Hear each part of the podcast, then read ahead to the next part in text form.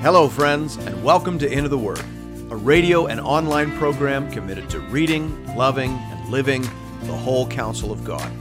I'm your host and Bible guide, Pastor Paul Carter. Your word is a lamp unto my feet. If you have your Bible with you, I'd love for you to open it now to Exodus chapter 7. I mentioned in the last episode that the genealogy at the end of chapter 6 serves as a sort of literary device linking these events with the promises made to the patriarchs. It also functions as an obvious transition marker, and so it is probably helpful to understand the end of chapter 6 and the beginning of chapter 7 as one fairly thick hinge between two major sections in the book. Verses 1 to 7 of chapter 7 are part of that hinge.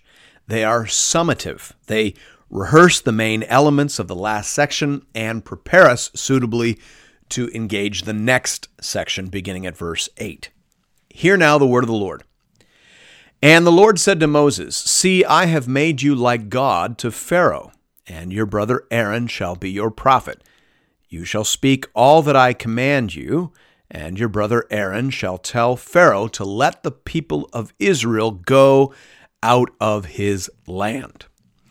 We will notice as we go forward that in these encounter narratives, a sort of symmetry develops between Moses and Pharaoh and Aaron and Pharaoh's advisors.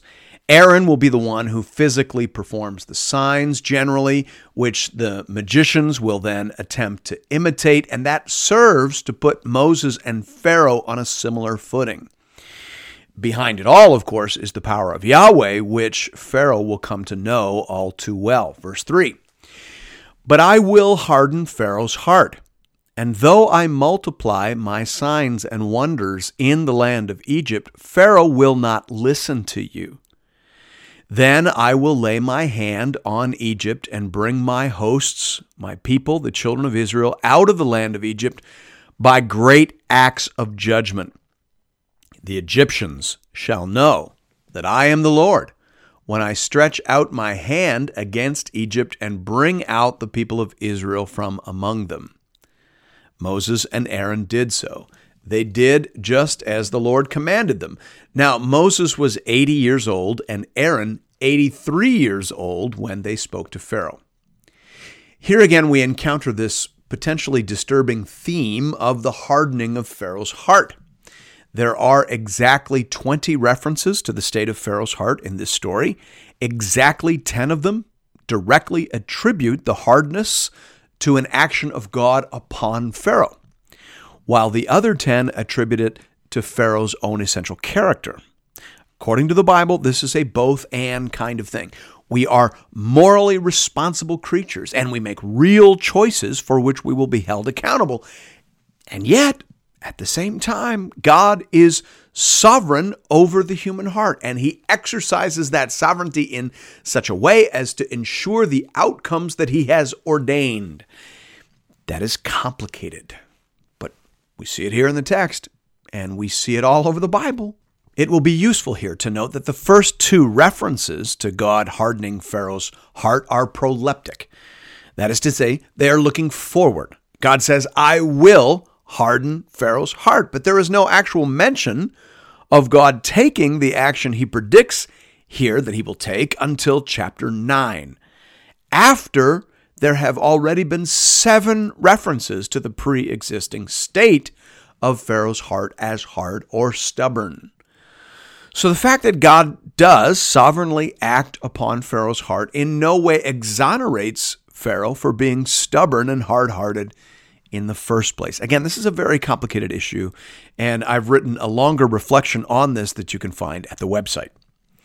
We also want to notice here that God's purposes in engineering this entire power encounter extend beyond the faith and understanding of the Israelites. He says in verse 5 that he intends likewise for the Egyptians to know that he is God. These plagues, thus, are a form of pre-evangelism, you might say. God is announcing that he is no mere tribal deity. He is a God over all people and for all people, as we discover later in the biblical storyline. And then lastly, In terms of this transition and preamble, we are reminded that God plays the long game. He begins working with Moses and Aaron at precisely the point that was generally celebrated in biblical times as the end of a long and unusually blessed life. When everybody else thinks you're done, that's when God is just getting started. As St. Augustine said, there is no human analogy for the divine sense of time. And with that, we're ready to enter into the next section of the text. Most scholars identify this section as running from chapter 7, verse 8, all the way through 11:10. Now, you might wonder why this section wouldn't be thought of as running all the way to chapter 12, verse 32, but the 10th plague is generally understood as standing distinct from the previous 9. The 9 are a set. It is really 9 plagues plus 1. The first 9 come in 3 groups of 3, and they're all of a type. They are severe inconveniences, but they are generally not fatal to the human beings in the story. They are warnings, severe and escalating to be sure, but the 10th plague is absolutely devastating, and it is entirely decisive, and so it is set off from those that come before. So 7-8 to 11-10 is a definite section. The theme of this section is the great power confrontation between God and Pharaoh, between the one true God and a legion of impotent pretenders. Pick up the story at verse 8. Then the Lord said to Moses and Aaron, "When Pharaoh says to you, 'Prove yourselves by working a miracle,' then you shall say to Aaron, 'Take your staff and cast it down before Pharaoh, that it may become a serpent.'" So Moses and Aaron went to Pharaoh and did just as the Lord commanded. Aaron cast down his staff before Pharaoh and his servants, and it became a serpent. Then Pharaoh summoned the wise men and the sorcerers, and they, the magicians of Egypt, also did the same by their secret arts. For each man cast down his staff, and they became serpents. But Aaron's staff swallowed up their staffs. Still, Pharaoh's heart was hardened, and he would not listen to them, as the Lord had said. Several of the commentators describe this encounter as a sort of shot across the bow. It is a warning that serves to show the reader the stubbornness of Pharaoh's heart, and that served to show Moses and Aaron exactly what they were up against. Moses commands Aaron to cast his staff upon the ground, and it immediately becomes a snake. This demonstrates the power of God over the natural realm and, by extension, over the so-called gods of the Egyptian pantheon. However, Pharaoh is looking for a reason to discount this display, and so he calls upon his magicians to essentially invalidate it. This they are able to do to a certain extent. They are able to make their staves become serpents, but their snakes are immediately swallowed up by Aaron's snake, indicating that the power at work through Moses and Aaron is significantly greater than that which is at work through the magicians. Now, several extra-biblical sources identify these magicians as Janus and Jambres, and in fact, the Apostle Paul confirms that identification in 2 Timothy 3:8, where he says, "Just as Janus and Jambres opposed Moses, so these men also oppose the truth, men corrupted in mind and disqualified regarding the faith," closed quote. Some of these extra-biblical sources go on to identify these men as the two sons of Balaam, who will feature prominently later in this story. But the New Testament does not confirm that, so we can't really say for sure whether that is true. What we can say for sure is that they were able to work counterfeit signs and wonders, and that this was used to confirm Pharaoh in his stubbornness and lack of faith. The New Testament warns us about this phenomenon. The Apostle Paul in 2 Thessalonians 2, verses 9 to 12 says, "The coming of the lawless one is by the activity of Satan, with all power and false signs and wonders, and with all wicked deception for those who are perishing, because they refuse to love the truth and so be saved. Therefore, God sends them a strong delusion so that they may believe what is false, in order that all may be condemned who did not believe the truth, but had pleasure in unrighteousness. So according to the Bible, God permits certain false displays of power. He gives the devil some leash, you might say, to imitate certain signs and wonders in order to further condemn people who are not responding to the spoken word of God. Are you hearing that? Sometimes signs and wonders are a test. The right ones stir up faith in the word of God, and the wrong ones confirm us in our stubbornness and willful delusion. Reader, beware. Verse 14. Then the Lord said to Moses, Pharaoh's heart is hardened. He refuses to let the people go.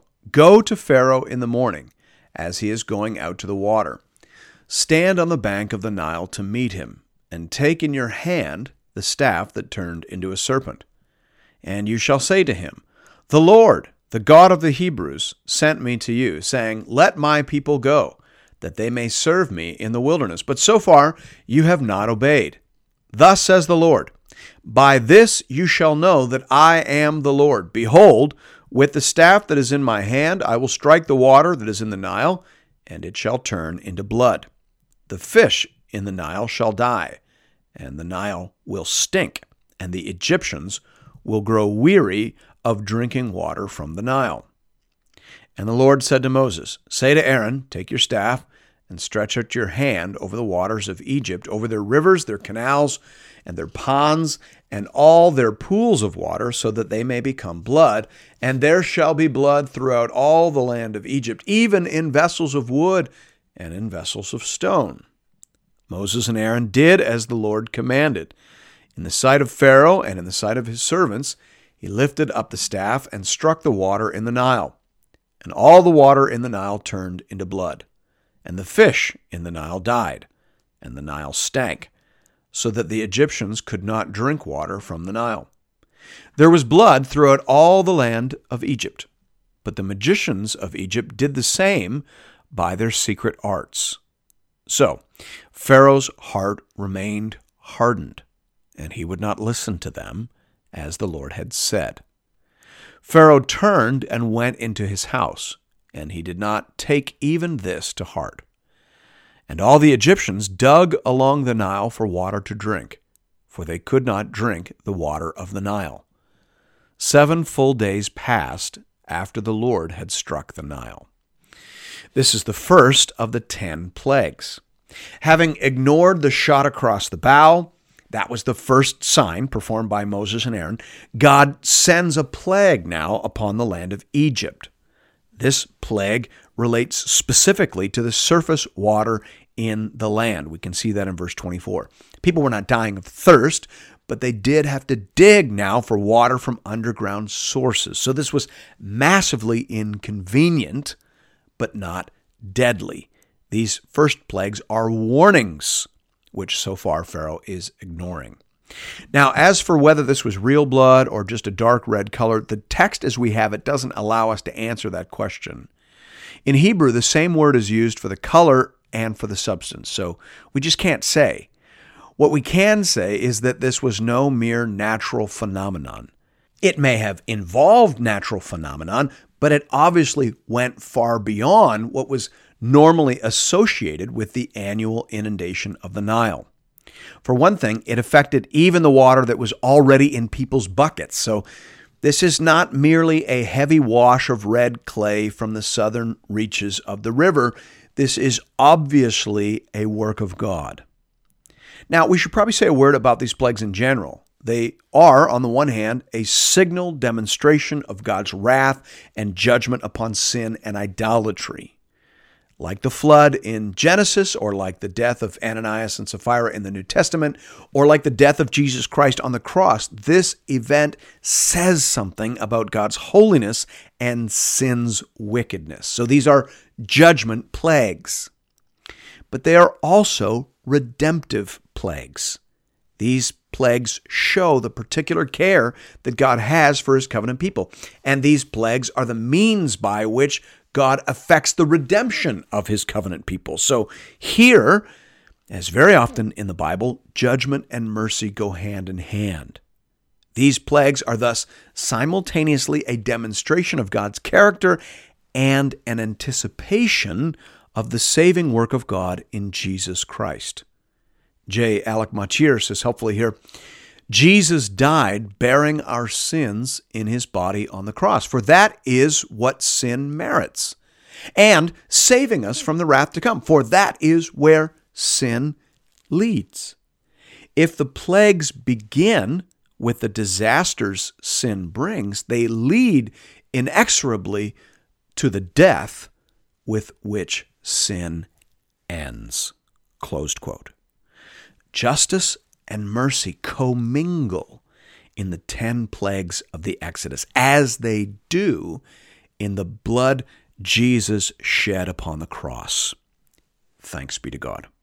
And thank you for listening to Into the Word. If you're interested in additional resources or previous episodes and series, you can find those over the website at www.intotheword.ca.